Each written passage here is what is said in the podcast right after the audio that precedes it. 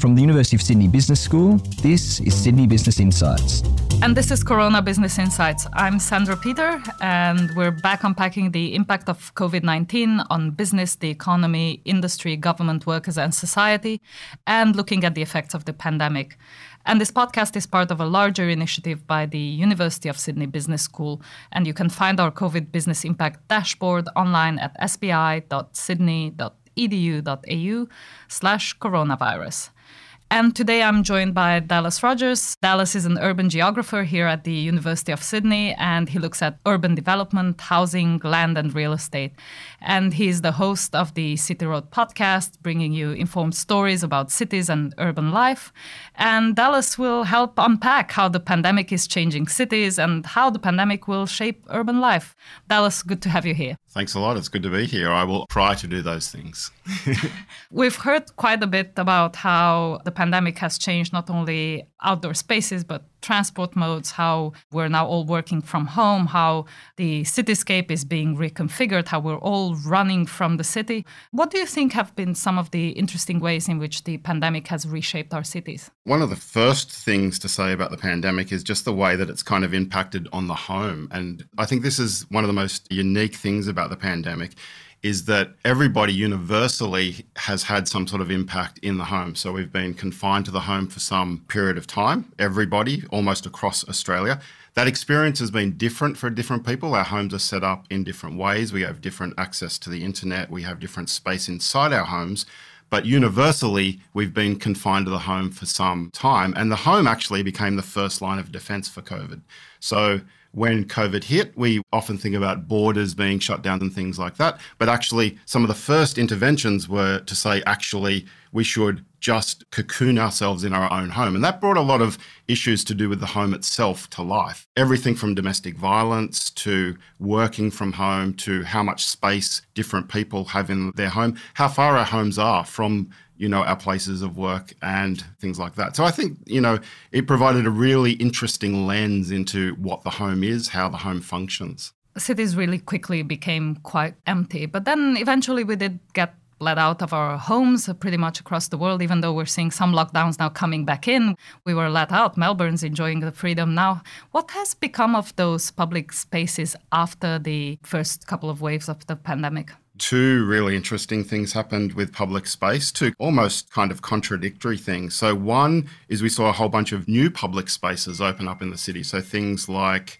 pop-up cycleways in the city. So with less cars on the road and less people moving around the city, it gave councils like the City of Sydney opportunity to actually claim some of that space back and use it for cycling. People were cycling because they didn't really feel comfortable perhaps going on public transport because it was a confined space. So we see these interesting new public spaces pop up. How long they'll be here for, we don't know. I think that's an interesting question. But we also saw the closing down of public space as well. So we saw just through isolation, less foot traffic through the CBD. This had implications for obviously businesses in the CBD. So everything from that less or sort of more mundane foot traffic through the CBD to things like shutting down protests. So we've seen the Black Lives Matter protests shut down and indeed protests on the university campus shut down as well. So there has been a pretty radical reconfiguration of public space that goes to questions of mobility, economy,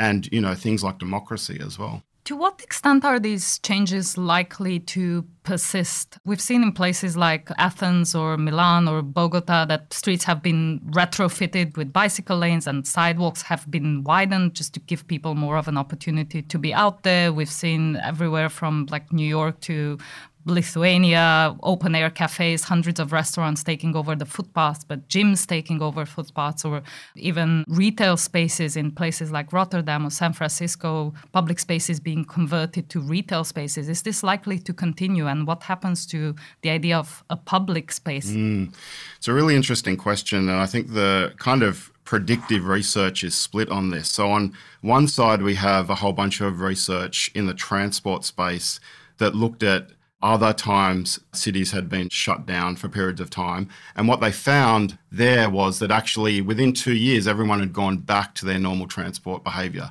So there is the question about when we open back up, when we deal with the pandemic, if it feels like is the right question there. Will we just go back to our own habits of the way we used to use public transport? Another kind of line of thinking is thinking, well, what we're doing now is trialling a whole bunch of new ways of doing public space, of doing employment, of doing business. And actually what we'll do is lock some of those in. And I think just the Zoom phenomenon is a good way of thinking about something that I think is going to really kind of lock in. I think Zoom is here to stay. I think that mode of kind of communication and doing business and doing, in our job, teaching is going to be here to stay, and it will reconfigure a lot of dimensions of our cities. It'll reconfigure how we use public space, how we use commercial and residential real estate. It'll reconfigure what the home is. So the short answer is we don't know. I think there'll be elements of reverting back to how things used to be and elements of kind of innovation that we've trialed that will actually move forward, but they won't move forward like we have them now. They'll kind of morph again, I think, when we come back to a kind of more open city. And of course, there's been not just Zoom, but things like Amazon and online shopping that have made huge inroads into retail and that seem to be accelerating what used to already happen with many retail shops closing and high streets closing. I want to ask you a bit about this idea of rural flight. Will there be a shift out of cities and to more rural settings? Somehow that seemed to be one of these intuitive ideas that's been circling, that now that we don't have to live close to our work and we don't have to live in the CBD, people are moving out. I think the data is still a bit out on this. We're certainly getting a lot of commentary from real estate agents saying that there is a lot of movement to rural areas. Of course, we've seen this before. The whole tree change and sea change waves have come and gone in the past. Some of those are connected to the age and retirement of our population, so waves of retirement. Some of it's connected to actually housing pressures in our cities and young people who can't leverage their mum and dad's housing wealth to buy a house, literally just choosing to move to a rural centre. I think one of the big things that prevented people moving to rural centres in the past was, one was transport. We didn't have high-speed transport nodes. And the other one was telecommunications. Actually, we didn't have the infrastructure and the capacity.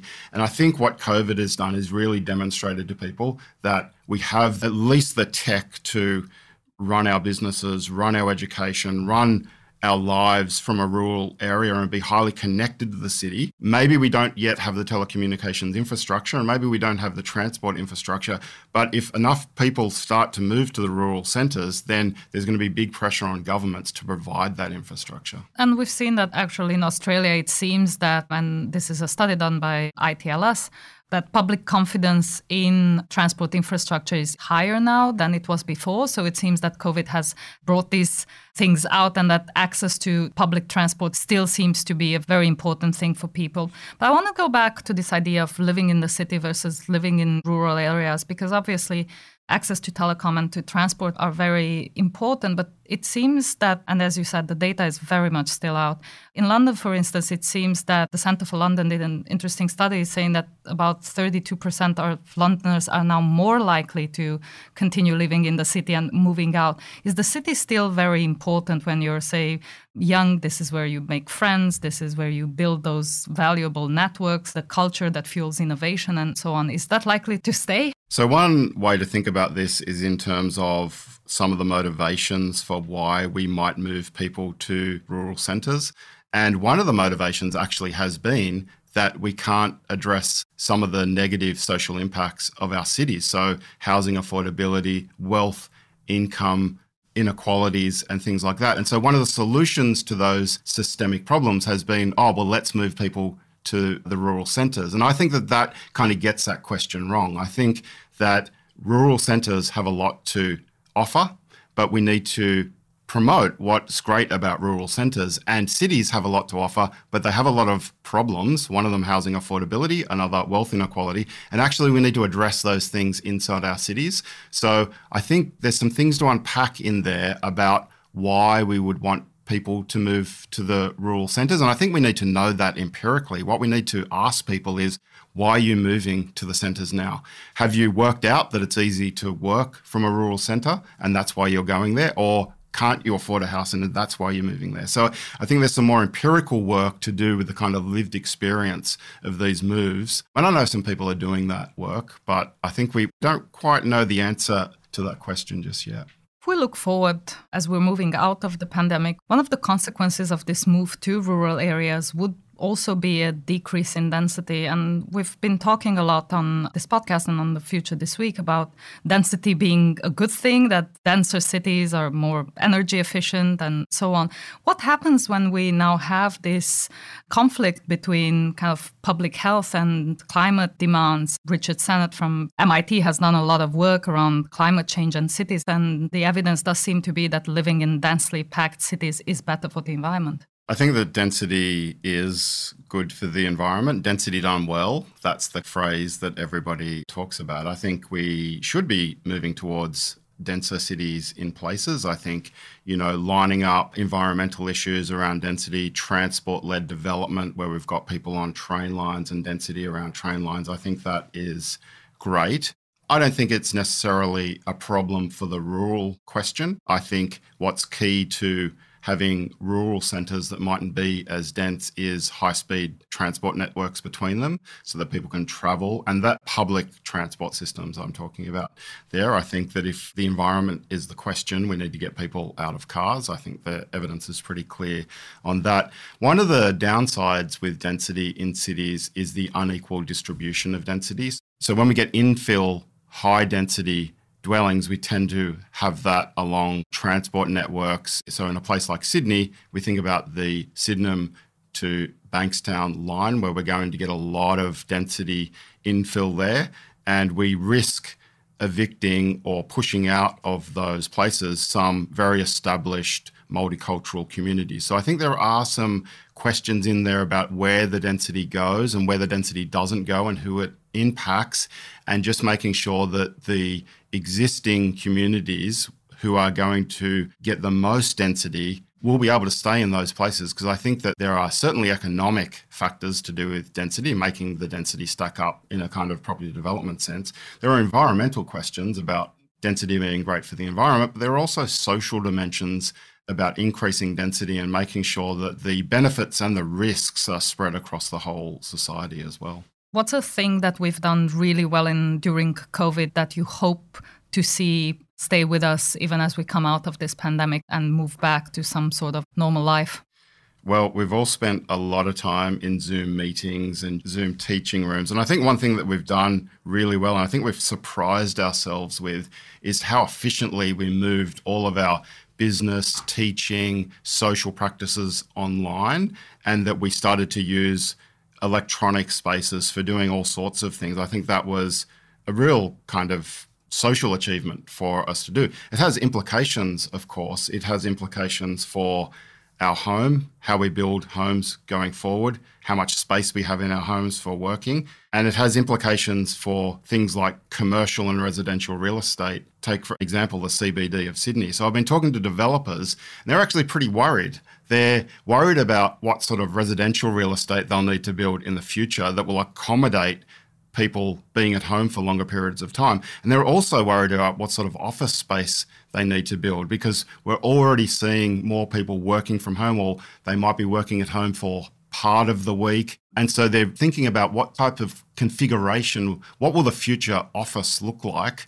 And that's causing some kind of dilemmas for them, because they have long 10-year development timelines and they're thinking they need this stock online, in the next few years. So I think there's been some real achievements with COVID, but will produce some pretty interesting challenges for us moving forward, just because the timelines on urban development and change are so long. Which brings me to, what should we do with the thousands of offices now left empty in the CBD, not only in Sydney, but in New York, across the world? What are the opportunities to rethink what we do in the spaces that we already have before we build the next 10 years worth of buildings? One of the really interesting things about looking at COVID and the response to it was how important the role of government was in the dealing with the pandemic, and some very intractable problems that have just existed for years and years. Homelessness, for example, is one of them.